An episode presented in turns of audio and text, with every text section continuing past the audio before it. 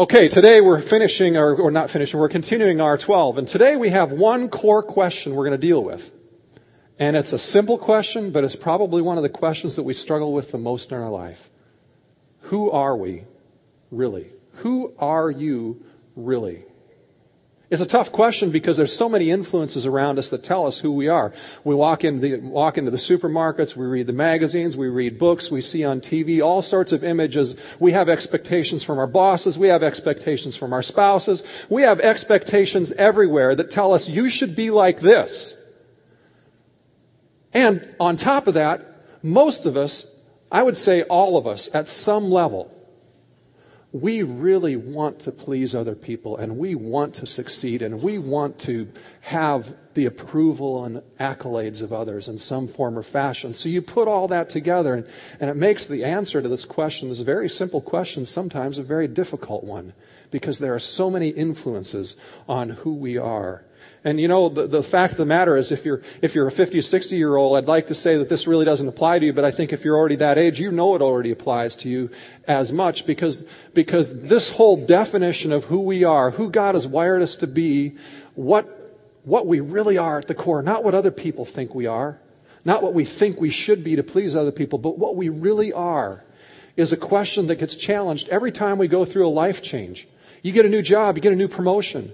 You go from having no kids to having kids to empty nest. And, and at all those transitions in life, there's this tweak and sometimes even redefinition of, of who we are and what God's doing through our lives at that time.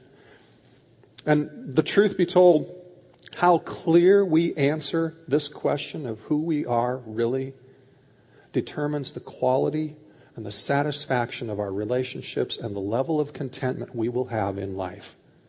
The more clear at every phase of our life that we are on understanding who we are really, not other people's projections of us, will determine the quality of our relationships and our level of contentment and joy.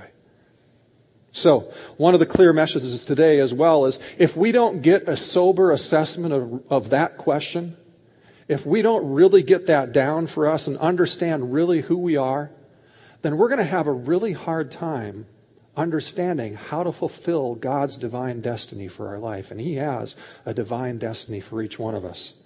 In fact, Ephesians two ten says it this way, "For we are God's workmanship, created in Christ Jesus to do good works, which God prepared in advance for us to do." God has this before the foundations of the earth, before you even arrive at that place in your life. He has a plan. He has these things prepared for you to do that He defines as good. And they're not just defined as good from His perspective. They're good when we experience them as well. They're the things that bring fulfillment. They're the things that bring satisfaction. They're the things that make us joyful and, and feel like life is worth living. That kind of good is what He's prepared in advance for us to do before we even get there. And today we're going to look at, at the life of Moses just briefly and then, and then, and then talk about some applications as to how we can move ourselves more toward a sober self-assessment as well. But as we look at Moses, I want you to hear two things primarily. Moses' life demonstrates for us that this search for understanding who we are, that we can blow it. We can think more highly of ourselves. We can think more lowly of ourselves. We can, we can view ourselves in a way that isn't how God views us. And God's still going to work with us. He's patient. He's kind. He's still going to come to us. Moses' life illustrates that. And it's also an illustration of that this journey, this journey to discovering who we are is a constant lifelong thing that we do. Now, the background of Moses' story. If you've watched Prince of Egypt, most of you probably know this, although I'm sure there's parts of that. I actually never watched that cartoon. Everybody watched that? Yeah, yeah. I, so I don't even know how accurate biblically it is, but I'm sure at least it gets you in the ballpark, if not if not the accurate story. The background of it is that the Israelites have been in Egypt in, and for four hundred years.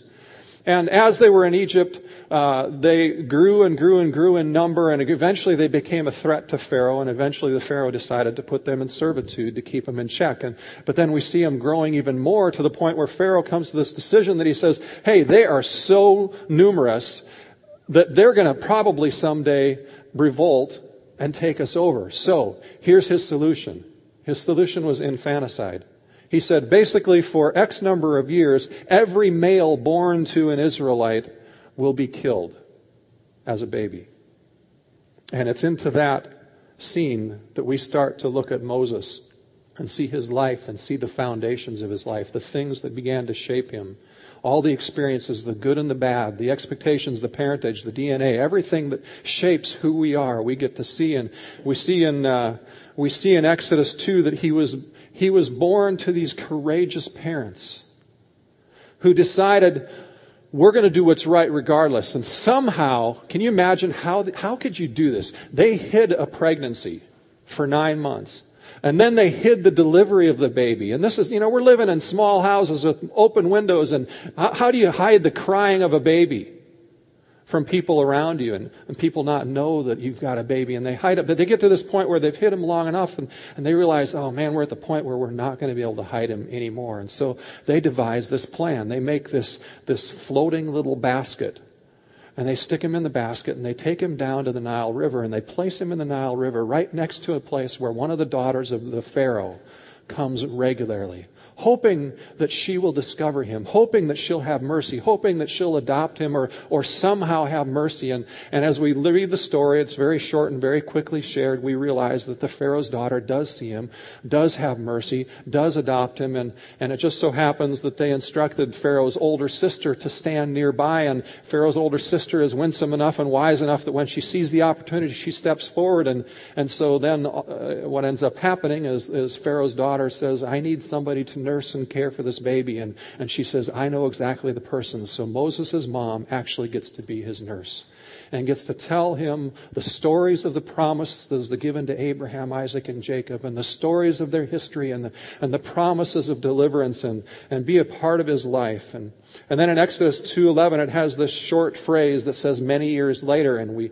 we realize that if you're not, if you don't really pay attention to this, the Bible sometimes skips years really fast. In one verse, we went from infant to forty years old.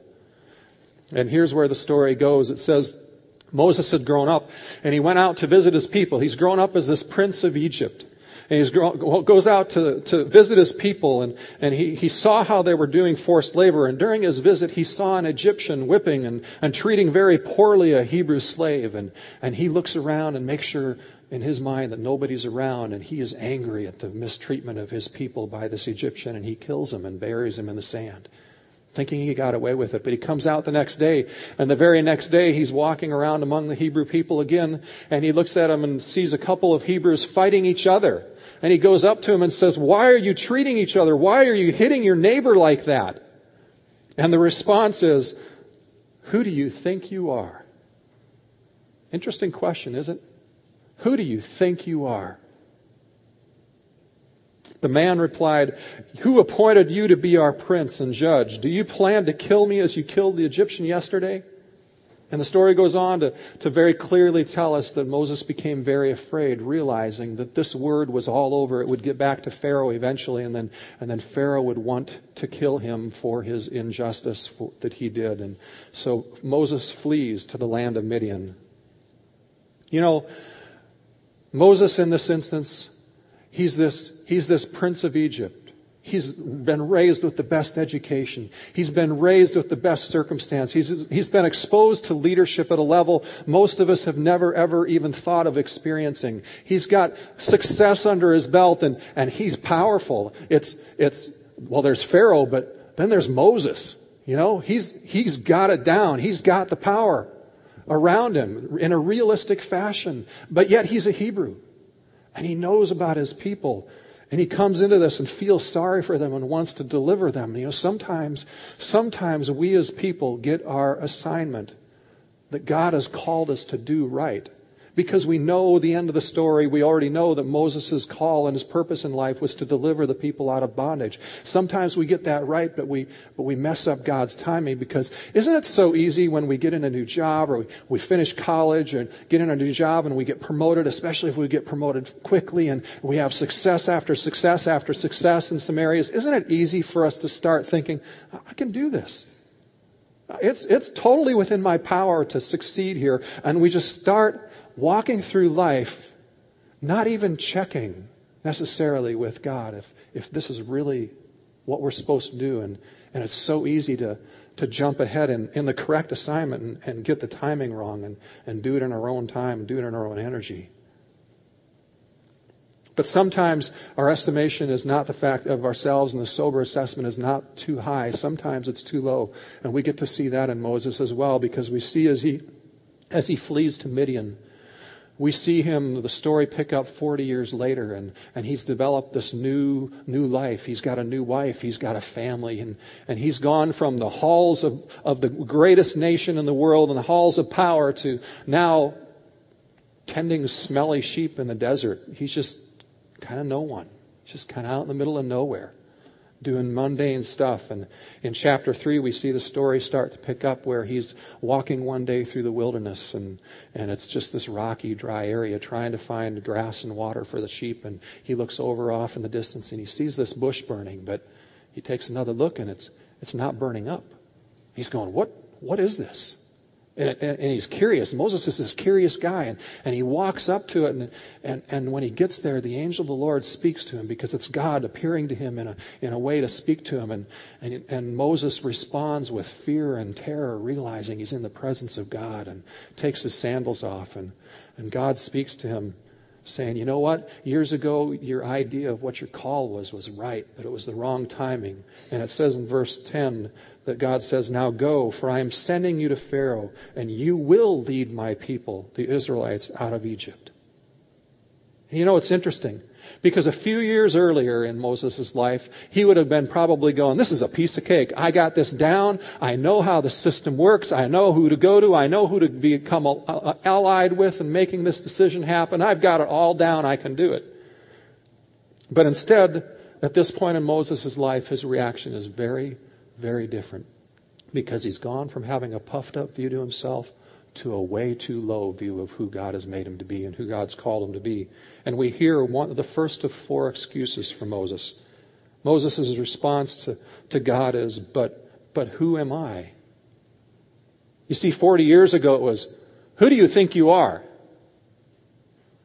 And now it's gone to, who am I? I'm a nobody. I'm a failure. I've been out here forty years. I'm way too old. I'm eighty years old, God. I'm way too old to do anything. What do you think? What do you? What are you doing? I mean, you, you got the. Who am I? You know, it's so easy. When's the last time you allowed a low estimation of yourself to prevent you from doing what you believe God was asking you to do? Maybe it was. Maybe it was something in your work that, that God. You felt like God was bringing an opportunity, and you wanted to do it, but but you you just didn't trust yourself. You didn't believe you were good enough to do that, or. When's the last time? Or maybe maybe it's been in, in this whole idea that we've been talking about of trying to learn to live our life as friends with faith. And and and, and maybe the last time God asked you to, to reach out and actually start trying to breach the topic of, of faith and, and have this mutual relationship with someone. Not to beat them over the head, not to not to convince them, not to be a salesman, because that's not who we are. That's not who we're supposed to be, but but just to have an honest friendship where we can actually talk as mutual friends about our faith. And and maybe you just looked at that and said, but, but who am I to do that? My, you know, who am I? I'm nobody. How can I have that conversation with them about you, God? But God's answer to the question is, I'll be with you. You know, the solution to the question, who am I? I'm a nobody, is not us learning that we are somebody. It's not learning that it's all about us. It's not really, the question isn't even who am I? The question is, who is God? Because God's answer to the question of who am I is, I'll be with you. It's about who I am, not who you are. And that's what God's saying to us.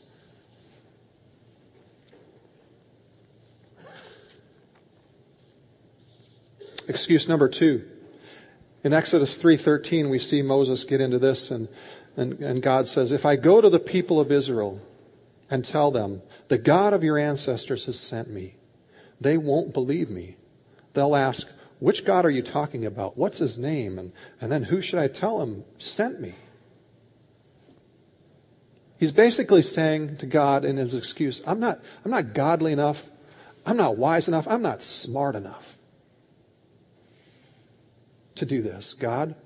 Why would you ask me? I'm not smart enough. I don't even know how to tell them who you are. You see, let's go back again to our faith conversations with our friends. It's so easy for us to fall into this trap ourselves, because we think in order to have a faith conversation with a friend that's honest and open, we have to be the answer people. We have to have the answers. We have to be smart enough. And God's saying to Moses, and he says to us, it's that's not the point. You don't have to be smart enough, because just tell them who I am to you. Tell them who I am. And and in this instance, he says to Moses, I am that I am. Use that term. I'm the one who existed before all of time. Just tell them that. Because again, it has more to do with who I am than you, Moses. And if we skip down to verse eighteen, we see God's patience and, and his willingness to even work with Moses in this even more, where he says basically to him, he says, the people of Israel will indeed accept the message if you go and just tell them that. And then skip down a couple more verses around twenty, twenty-one, I forget where it was exactly now, but he says, not only will the Judah, Judah and the Israelites accept your word that, that I sent you, but even the Egyptians will eventually accept it, and when you leave, they will spoil you with riches on your way out. God goes this extra mile with Moses, trying to say, I'm with you. Go. Not because of you. Go because I've asked you to. Go because I'm with you. But Moses isn't, isn't quite done with the excuses. And, and in four one, chapter four of Exodus, verse one, we see Moses again protesting, and he says, look, God, they won't believe me. They won't do what I tell them to. They just, they'll just say, the Lord never appeared to you.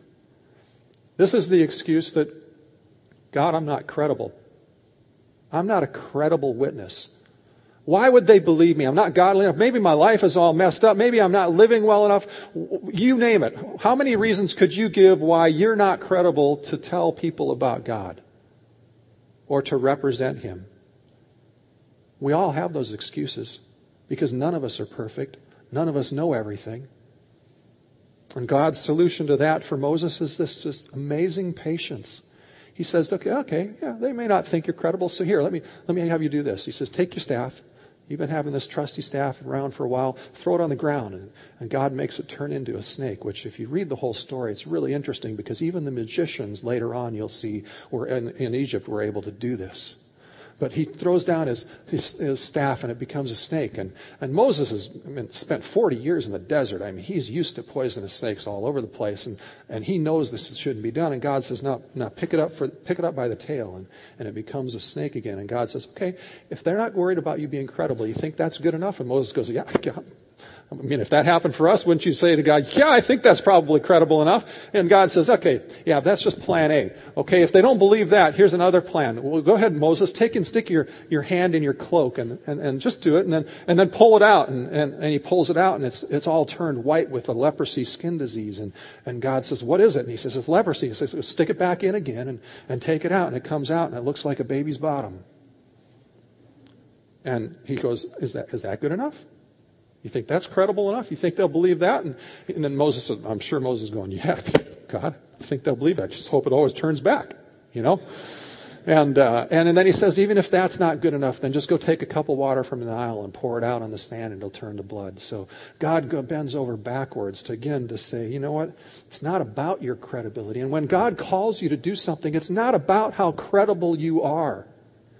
It's not about your reputation. It's not about, it's about his reputation. It's about his credibility. And can we trust, this is really where our whole series has been emphasizing the last few weeks, can we trust God's character? And can we trust his promises for you? Not for somebody else, for you. Can we do that? But the amazing thing is that is that Moses is still a slow learner. He's had forty years in the desert to get really set in his ways, and he's got one more excuse in him. And in four ten it says says he basically is is pleading with God, saying, please God, please God, not me. Would you send somebody else? Because he says, this job needs somebody who's a great orator. I mean, we're going to be going into the halls of power, and the only way you can influence there is to be really eloquent and really powerful in your speech. And God, I just am not a good speaker. So you got the wrong guy. This is the excuse of, I'm not gifted. I don't have the gifts to do this. You got the wrong guy, God. You, sh- you need, you need to get, you need to get somebody else over here who can talk really well. I'm not gifted. And God's answer in four eleven is, who makes a man's mouth? Who makes him deaf, deaf or dumb, or seeing or blind? Is it not I, the Lord? Now, you go, and I'll tell you what to say. So don't worry about it. We see this even in the New Testament. We see this excuse in the New Testament. Jesus' disciples, they're all, most of them are all from uneducated, poor backgrounds. And, and Jesus says to them, you're going to get dragged before kings and queens. And they're kind of going, phew. Me? I'm going to go before kings and queens? What, what are you talking about, God? And he says, don't worry about it, because I've given you everything you need. Don't worry about what you're going to say. I'll give it to you at the time, because I've given you the Holy Spirit. The reality is that God has given each and every one of us, when we follow him, everything we need to do, we need to have in order to do what he asks us to do. But Moses still, even after he's convinced that God has, God has uh, answered all of his questions, and that God has called him to do this, and, and he's going to supply what he needs to do it, Moses is this, this amazingly reluctant, looking at himself, really lowly person. And he comes back to God and says, okay, I, I understand, but Lord, could you just send somebody else? He's no longer arguing. He's no longer making an excuse. He's just saying, not me, God. Could you send somebody else? And here's the amazing part of that. God... Yeah, God gets a little angry. If you look in the text at that, he gets angry that he's convinced him so much that he doesn't do that. But God still doesn't give up on the call for his life. God doesn't give up on him. He still has a level of patience that says, okay, I'll accommodate you. Now, the accommodation isn't the best thing, because what God basically does is say, okay, Moses, I'm, I'm a little tired of arguing with you. I'm just going to send your brother. Your brother's this guy who can talk to anybody. He's just this eloquent orator. And he, but But, you know, when God accommodates stuff and, and we don't always go with him, sometimes the accommodation isn't the best. And so not only did he accommodate him by giving him Moses or Aaron to speak for him, but, but Aaron's this people-pleasing guy who, who is this artist, and, and there's problems that come along with him, because when people get on his case later on, he builds this uh, golden calf and leads the people into rebellion, and, and he causes problems as well. And so, you know, the, the, the life lesson here is it'd be a whole lot better for us to be obedient without having to be accommodated. But, but God is patient nonetheless in an amazing way. How many of us would be patient that long in that way? Moses' trust in God's promises and God's character was reluctant. That may be an understatement, but it was still there. And God honored that. He was taking baby steps to his sober self-assessment. And in that process, he says, I'm nobody. And God answers it saying, I go with you, and I'll never leave you or forsake you, is what Jesus tells us in the New Testament. So when we have that excuse that I'm a nobody, we just we can lean on that. Jesus says, I'm with you forever. I'll never leave you or forsake you. And Moses goes, and I'm not smart enough. And when we say that as well, God comes back and says, look, I've, I've got the answers. And Philippians four thirteen says this, you can do all things, not on your own, but through Christ who strengthens you. You can do all things. He's given you everything you need to trust him, to step out and do what he's called you to do. When we say to God, I'm not credible, no one will believe me, God. He comes back and says, I'll empower you. And he says it again throughout the Bible, but in one place in Second Timothy one seven, it says this, for God has not given us a spirit of timidity or fear, but of power and of love and a sound, disciplined mind. God has given us those things. I'm not gifted. And that's something we're going to talk about today in the R twelve, this week in the R twelve journey in your small groups. We're going to be talking about the fact that God has gifted you. Romans twelve says it. It says in a paraphrase, he says, basically, according to the grace given me, I have given you spiritual gifts to supply everything you need to be who I've called you to be. But it's your responsibility to get a sober assessment. And it's your responsibility to learn to trust my promises. and my character. Are you are you, are you beginning to see why it's so important that we start to peel back all the messages we've had about who we are, whether it's from the media, whether it's from the romance novels that we read, or, or from the or from the magazines we read, or the or the commercials? Why it's so important to pull that stuff back, to be able to start to see who we really are, because there's so much in our world that implants upon us who we are, that prevents us from seeing God. And you know, I looked it up yesterday. The uh, the the average thirty second Super Bowl commercial now costs three million dollars. And yet, we'll have people walk around in life and say, "Oh, reading this or watching this or doing this really doesn't impact how I think about myself." If that's true, then why are there people betting three million dollars on thirty seconds that they're going to change your thinking in thirty seconds? You see, so much of this just subtly comes in. We can't be immune to those things. And so it's so important for us to step back, because advertising will always tell us you don't measure up, because the only way they can get you to buy something is if you're discontent with your life and you need what they're offering. But if we go to God and we learn to have a sober self-assessment, we start saying no to the things that tell us things that, about ourselves that are not really right. We start saying yes to renewing our mind to what God wants us to know about who He is and who we are and what life is about. When we get a sober assessment on who we are, then we have the ability to stand strong and make wise choices regardless of the messages around us. And we have the ability to follow God in a level of freedom and see the false messages as being false rather than accepting them. But it's all about a sober self-assessment. And, and Moses' life reveals that a sober self-assessment is a prerequisite to really being able to walk fully in the divine purpose and plan God has for us. So our key R twelve passage this week is Romans twelve three. It says, for by, for by the grace given me, I say to every one of you, do not think more highly of yourself than you ought, but rather think of yourself with sober, sober judgment in accordance with the measure of faith that God has given you. And then it's going to go on from that passage and talk about the gifts that He's given you. So what we've learned so far in this whole journey is, is we need to be surrendered. We need to give all. We need to put all of our chips in the middle. And we need to learn to say no to certain things that are, and, and no to the things in life that are conforming us to something that is not what God wants us to think or be or feel about ourselves or life or others. And we need to start saying yes to renewing our mind so that we can start to see how God wants us to do that, how God has wired us. But how do we do that? You know, just as Moses' background and his experiences, his upbringing, his education, his pain, his disappointments, his successes, his failures, all of that played a role. All of God, all of that God used to shape who He was. So also we could benefit from going through some of those types of processes as well with our own selves, of, of thinking through where's been, where's God been in all the areas of our life. One of the most powerful experiences I ever went through was called Refocusing Leaders. And it was a three-day experience. I was at a table with uh, six guys. There were six of us total.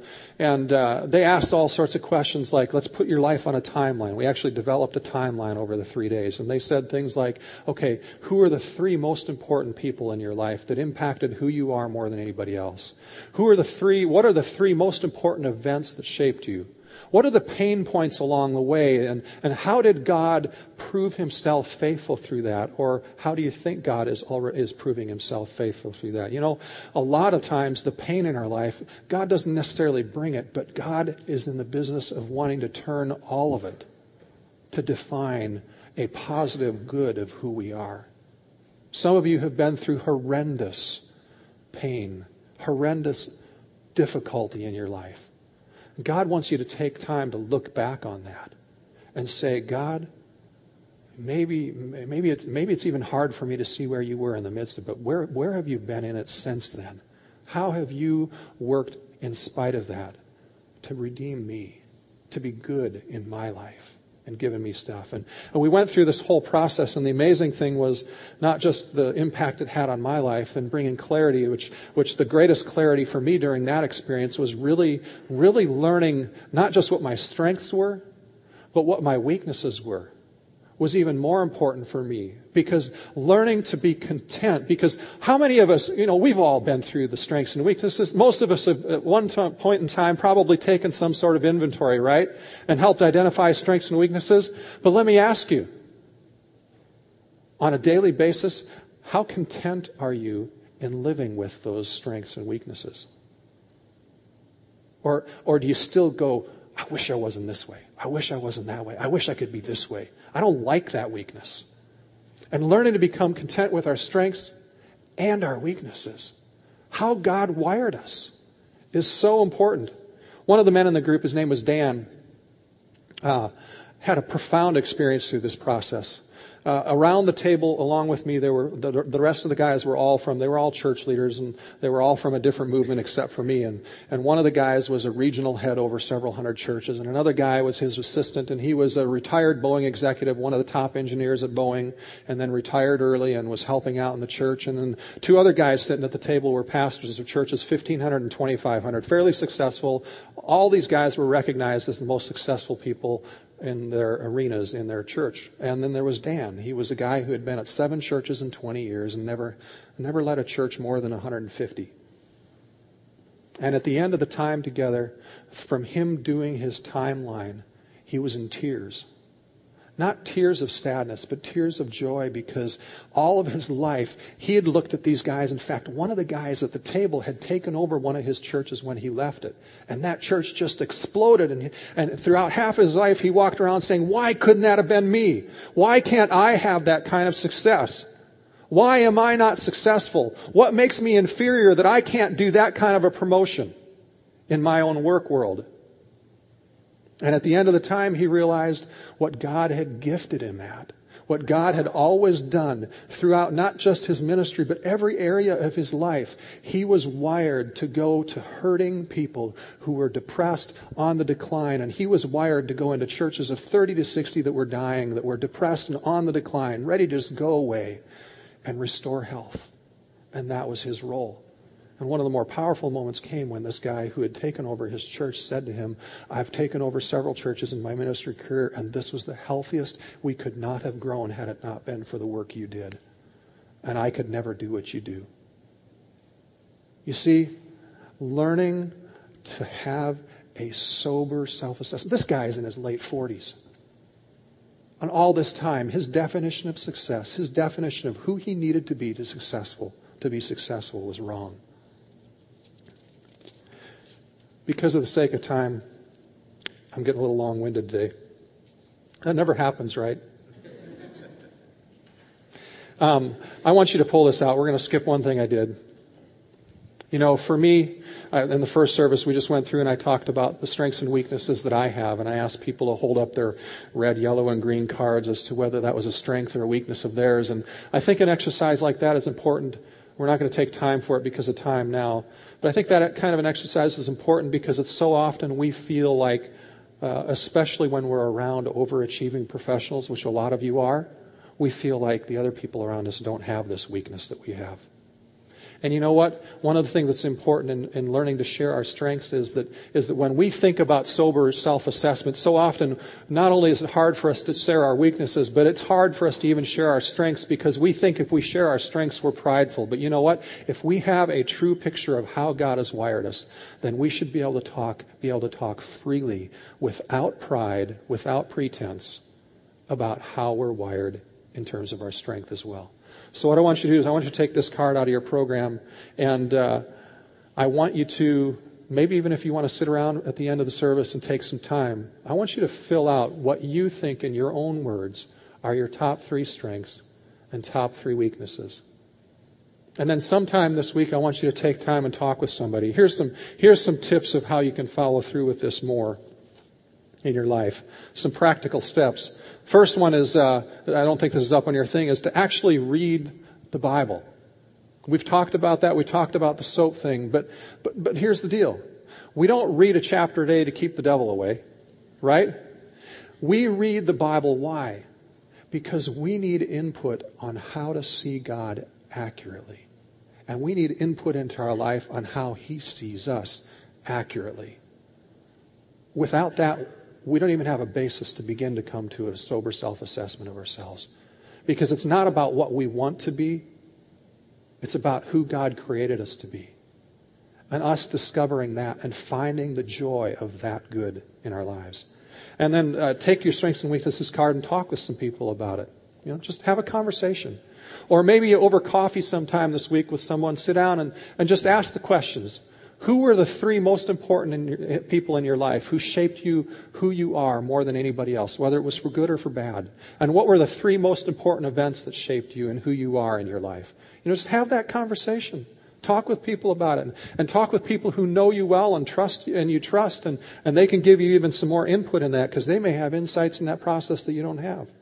And one of the other ways that we're going to have a handoff for those of you that really want to pursue this, uh, you know, we're coming a few weeks, we're coming to the end of the R twelve small group stuff, and I'm guessing that many of you, if not all of you, are going to want to continue in that process. So what's next? Well, one of the possible next things that we're going to recommend, we're going to also come out with other recommendations for the small groups, is we're going to recommend that you maybe consider doing the StrengthsFinder. Six or, it's a six or you can, maybe seven weeks if you if you do full seven weeks of uh, of a small group process where you actually take this inventory that's well tested and, and you talk about it both from a biblical perspective and a practical perspective of who am I? What am I really strong in? How has God wired me? And it's a great process. We had a group go through it earlier in the year, and and uh, you know, if you if you're unsure whether it's a really good process, I can refer you to some of the people in that group who would tell you it changed their life, and uh, it was a wonderful process. And after the first of the year, we're going to have a uh, we haven't got it scheduled quite yet, but we're going to have a spiritual gifts class because the reality is God has made us naturally certain ways, but you know what? There are areas in my life that make no sense for success being there because God has given a spiritual gift that is outside of even my natural abilities. And God has given and wants to give each of you that same type of thing in your life. So how do we discover that? Actually, uh, I haven't seen, I'll just be honest, I haven't seen a lot of classes that I really like the way they're run on that, so we're trying to redevelop it. And one possibility is we may actually have this timeline exercise as a part of that class. Uh, that's not set in stone, but but uh, just to be able to reflect on what has God done in my life? Where has His power shown up? And maybe I haven't recognized it all throughout my life in a way that really defines who I am and who God's called me to be. And you know, probably the most important thing you can do? Ephesians two ten says, you are God's workmanship. That word workmanship could be could also be talked about. You are God's poem. You are His work of art. You are, you are His Rembrandt painting. You are, you are His tapestry. You are this beautiful thing that He is creating. Do you believe that promise? Do you really believe that about yourself? That you are this beautiful tapestry, this beautiful painting that God's created? And then, do you believe that He really has promised and will follow through with preparing good works for you to do in advance? Good in your mind.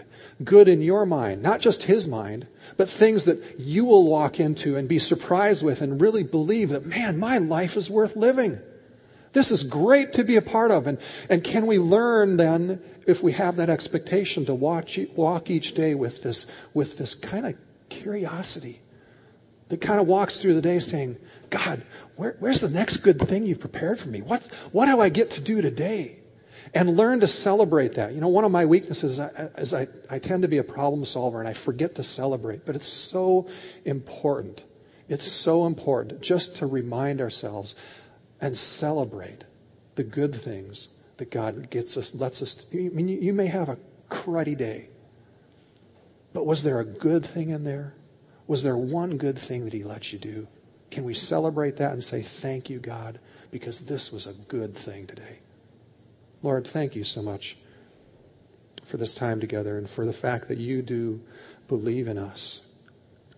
Lord, yeah, uh, sin is, sin has certainly marred our lives, but you created us good. You created us for a good purpose, and your character, your character can be trusted. Your promises, Lord, we can trust. Lord, would you help us to walk deeper into that this week? Lord, for the areas where we where we have not allowed ourselves to trust your promises to us. Maybe it's okay to trust promises for other people, Lord, but not us. Would you help us to trust you more this week? Would you trust us, help us in the midst of, of the fear that we might face in, in responding to the things that we feel like you're calling us to do, Lord? We, would you help us to, to fear your character and, and reverence your character and your promises more than the fear that we feel, and to just walk courageously in faith into those things, even when we don't feel like it, so that we can, Lord, discover these good things, these wonderful things that you prepared in advance, the way that you've prepared and planned to bring joy to your heart, to our lives, and to other people, because we lived, and we lived your plan. In Jesus' name, amen. If you came here today and you have uh, prayer needs, maybe you've got some sickness or something going on in the family, or just something you need prayer for, uh, we'd love to pray for you. Otherwise, let's let's celebrate God's goodness, and let's believe in his workmanship, his tapestry, his work of art that he's doing in our lives. God bless. Have a great week.